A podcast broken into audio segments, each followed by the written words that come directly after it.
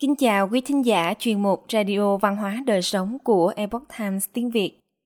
Hôm nay, chúng tôi hân hạnh gửi đến quý vị bài viết của tác giả Alice Newman do dịch giả hân hữu chuyển ngữ có nhan đề John Dewey đã sử dụng giáo dục công để lật đổ tự do ở Hoa Kỳ như thế nào? Đây là phần 4 trong loạt bài nghiên cứu Nguồn gốc của nền giáo dục công lập ở Hoa Kỳ. Mời quý vị cùng lắng nghe. Được công nhận rộng rãi là cha đẻ của hệ thống giáo dục công lập cấp tiến ở Hoa Kỳ. John Dewey mang sứ mệnh về tôn giáo chưa từng có, với lòng nhiệt thành và sự tận tâm còn lớn hơn nhiều nhà truyền đạo Thiên Chúa hay các chiến binh thánh chiến Hồi giáo.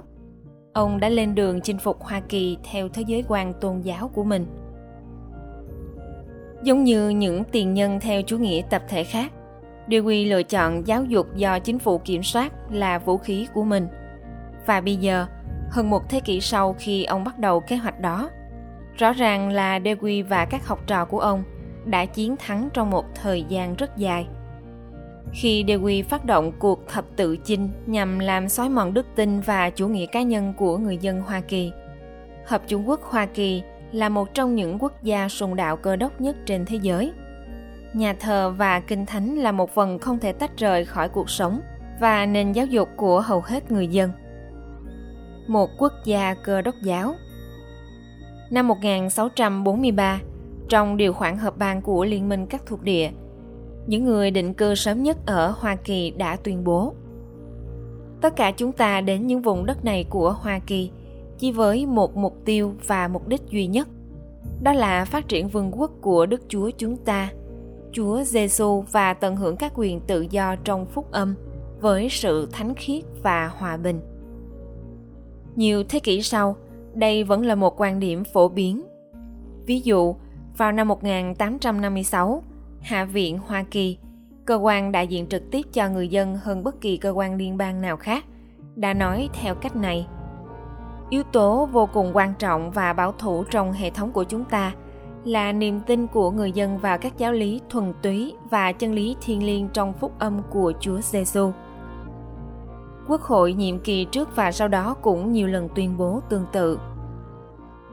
Trong khi đó, vào năm 1892, ngay cả tối cao pháp viện Hoa Kỳ đã tuyên bố trong vụ việc nhà thờ Holy Trinity và Hoa Kỳ rằng Hoa Kỳ là một quốc gia cơ đốc giáo. Gần đây nhất là những năm 1970. Chính trong 10 số người dân Hoa Kỳ vẫn xác định mình là cơ đốc nhân. Tuy nhiên, ngày nay, chỉ 2 phần 3 người dân Hoa Kỳ tự nhận mình là cơ đốc nhân. Con số này giảm mạnh hơn nữa qua mỗi năm. Ngay cả ở Bible Belt ngày nay, có ít hơn một nửa số dân Hoa Kỳ đi lễ nhà thờ hàng tuần. Tỷ lệ đi lễ nhà thờ giảm xuống dưới 20% ở một số tiểu bang. Và ngay cả trong số những người tự xưng là cơ đốc nhân, các cuộc nghiên cứu và khảo sát của Viện Nehemi và các tổ chức khác cho thấy rằng đại đa số bác bỏ thế giới quan trong kinh thánh, vốn đã định hình người dân Hoa Kỳ trong nhiều thế kỷ với sự suy tàn của cơ đốc giáo và thế giới quan trong kinh thánh ở Hoa Kỳ. Các thể chế chính trị tự do mà họ tạo ra cũng bị xói mòn. Có lẽ nhân vật quan trọng nhất chịu trách nhiệm cho sự sụp đổ nhanh chóng của cơ đốc giáo ở Hoa Kỳ và lan rộng ra các nước phương Tây là Dewey. Tuyên ngôn nhân văn một bài viết trước của loạt bài này đã đề cập đến những quan điểm nổi tiếng theo chủ nghĩa tập thể của Dewey, bao gồm sự say mê của ông với Liên Xô và khát khao biến Hoa Kỳ thành một quốc gia xã hội chủ nghĩa. Một người cộng sản tên là Robert Owen đã đặt nền tảng cho sự chuyển đổi này vào đầu những năm 1800. Các bài viết về giáo dục của ông đã truyền cảm hứng cho chính phủ phổ tiết quản giáo dục. Nhiều thập kỷ sau, Bộ trưởng Giáo dục Massachusetts Horace Mann, một người theo chủ nghĩa tập thể hướng đến xã hội không tưởng, đã du nhập hệ thống vô thần đó vào Hoa Kỳ. Cuối cùng, Dewey đã nắm quyền kiểm soát mô hình đó, kết hợp nó với tư tưởng và tinh thần của Liên Xô và thúc đẩy mạnh mẽ việc biến đổi cơ bản Hoa Kỳ một cách hiệu quả. Phần 3 của loạt bài này chủ yếu tập trung vào quan điểm của Dewey về chính trị, kinh tế và giáo dục. Nhưng tôn giáo của Dewey cũng là một phần quan trọng. Nó thường được mô tả là chủ nghĩa vô thần. Tuy nhiên, trên thực tế, nó vượt ra ngoài điều đó. Nó không tách rời quan điểm của ông ta về những thứ khác. Nhà cái cách nổi tiếng này không tìm cách che giấu các quan điểm tôn giáo của mình với công chúng. Trên thực tế, ông là người đóng vai trò chủ chốt và là một trong những người ký tên vào bản tuyên ngôn nhân văn đầu tiên. Tài liệu tôn giáo này về cơ bản đã kết hợp niềm tin Chúa không tồn tại cùng sự cuồng tín đối với chủ nghĩa xã hội và chủ nghĩa cộng sản tạo ra một trong những tôn giáo nguy hiểm nhất mọi thời đại nguyên lý đầu tiên của tôn giáo mới này là một cuộc tấn công mở và trực tiếp vào kinh thánh và chính giáo thịnh hành đương thời. Đặc biệt là tấn công vào quan niệm rằng một đức chúa trời toàn năng và toàn trí đã tạo ra vũ trụ và trái đất như trong sáng thế ký. Câu đầu tiên của kinh thánh. Các nhân sĩ tôn giáo coi vũ trụ là tự tồn tại và không phải do ai tạo ra. Theo nguyên lý đầu tiên trong tuyên ngôn tôn giáo của Dewey. Và hãy lưu ý rằng, Dewey và đoàn thể của ông ta nhận rằng trên thực tế hệ thống tín ngưỡng của họ là một tôn giáo. Ngoài những hàm ý to lớn đối với tôn giáo, ý nghĩa chính trị và kinh tế của tuyên bố này cũng rất thâm sâu. Mục tiêu hướng đến xã hội chủ nghĩa những tổ phụ lập quốc của Hoa Kỳ tin vào một chân lý hiển nhiên rằng Chúa đã tạo ra con người và ban cho họ một số quyền tất yếu bất khả xâm phạm, như được giải thích rõ ràng trong tuyên ngôn độc lập. Thật vậy, họ nói mục đích của chính phủ là bảo vệ những quyền do Chúa ban tặng như quyền được sống, quyền tự do, vân vân. Nhưng theo tôn giáo của Dewey, không có vị Chúa nào, và nếu không có Chúa, thì không thể có quyền do Chúa ban cho. Thực tế, Dewey công khai thù địch với quan điểm rằng ai cũng có quyền bất khả xâm phạm đối với tài sản tư nhân hoặc bất kỳ thứ gì khác. Rốt cuộc, nếu không có Chúa ngăn cấm việc ăn cắp tài sản tư nhân hoặc thậm chí giết người, thì không có lý do siêu việt nào để giải thích vì sao mọi người phải có quyền bất khả xâm phạm đối với mọi thứ. Đây là một công thức cho một chế độ toàn trị. Tư tưởng xã hội chủ nghĩa và chủ nghĩa tập thể đằng sau quan điểm này đều được thể hiện rõ ràng trong bản tuyên ngôn nhân văn. Họ viết, các nhân sĩ tin chắc rằng xã hội hoạt động vì lợi nhuận và tích trữ của cải cho thấy nó không thể đáp ứng và cần phải có sự thay đổi căn bản về phương pháp, sự kiểm soát và động cơ. Phải thiết lập một trật tự kinh tế xã hội hóa hợp tác để có thể thực hiện được việc phân phối công bằng các phương tiện sống. Đây là lời xáo biện giống hệt như mọi kẻ chuyên chế cộng sản trong thế kỷ 20 đã làm. Động cơ lợi nhuận là xấu, vì vậy cần phải thực hiện thay đổi triệt để, bao gồm cả quyền sở hữu tập thể về tư liệu sản xuất. Đây là tầm nhìn chỉ đạo của những nhân vật nổi bật như Castro, Lenin, Mao, Stalin, Pol Pot, Chavez, Maduro, Triều Đại Kim và nhiều người khác – Vô số hàng triệu người đã chết khi họ áp đặt những tư tưởng này. Nhưng những cơ đốc nhân Hoa Kỳ theo chủ nghĩa cá nhân, với lòng sùng kính Chúa và quyền tự do được Chúa ban tặng, sẽ khó có thể từ bỏ đức tin thâm căn cố đế. Sự tự do mà họ vất vả giành được hay quyền sở hữu tài sản mà không cần đấu tranh của họ. Vì vậy, Dewey và các học trò của ông ta vốn được nhà tư bản Rockefeller tài trợ tiền – Trớ trêu thầy lại hiểu rằng giáo dục rất quan trọng để thay đổi thái độ của mọi người. Tuy nhiên, nó phải được thực hiện trong âm thầm. Thay đổi phải đến dần dần. Dewey giải thích trong một bài luận năm 1898, kêu gọi các trường học bớt chú trọng hơn vào việc đọc và viết, thay vào đó là chủ nghĩa tập thể.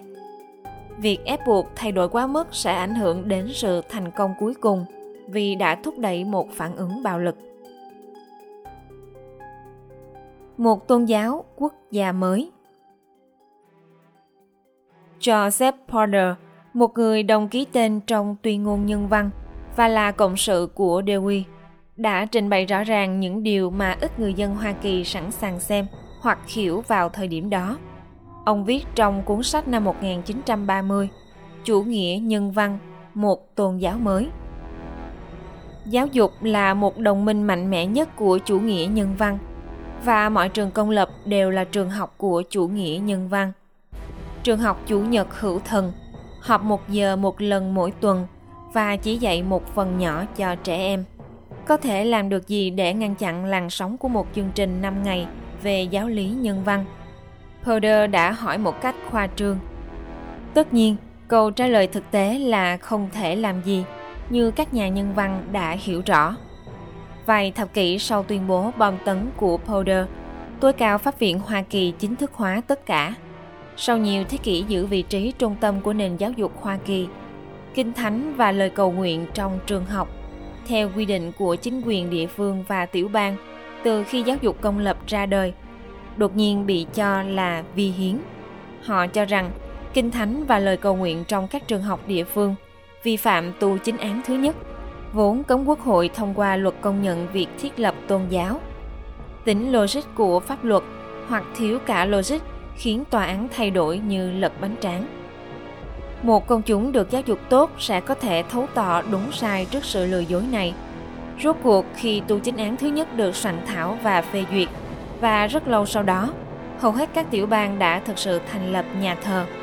Nhưng sau nhiều thập kỷ, dù các tiêu chuẩn giáo dục và chiến dịch tuyên truyền nhân văn trong trường học đã suy giảm, phần lớn dân chúng đã nhẹ nhàng chấp nhận quyết định muốn biến đổi Hoa Kỳ của Dewey. Ít nhất có một người trọng công lý là Porter Stewart hiểu điều gì đang thực sự xảy ra.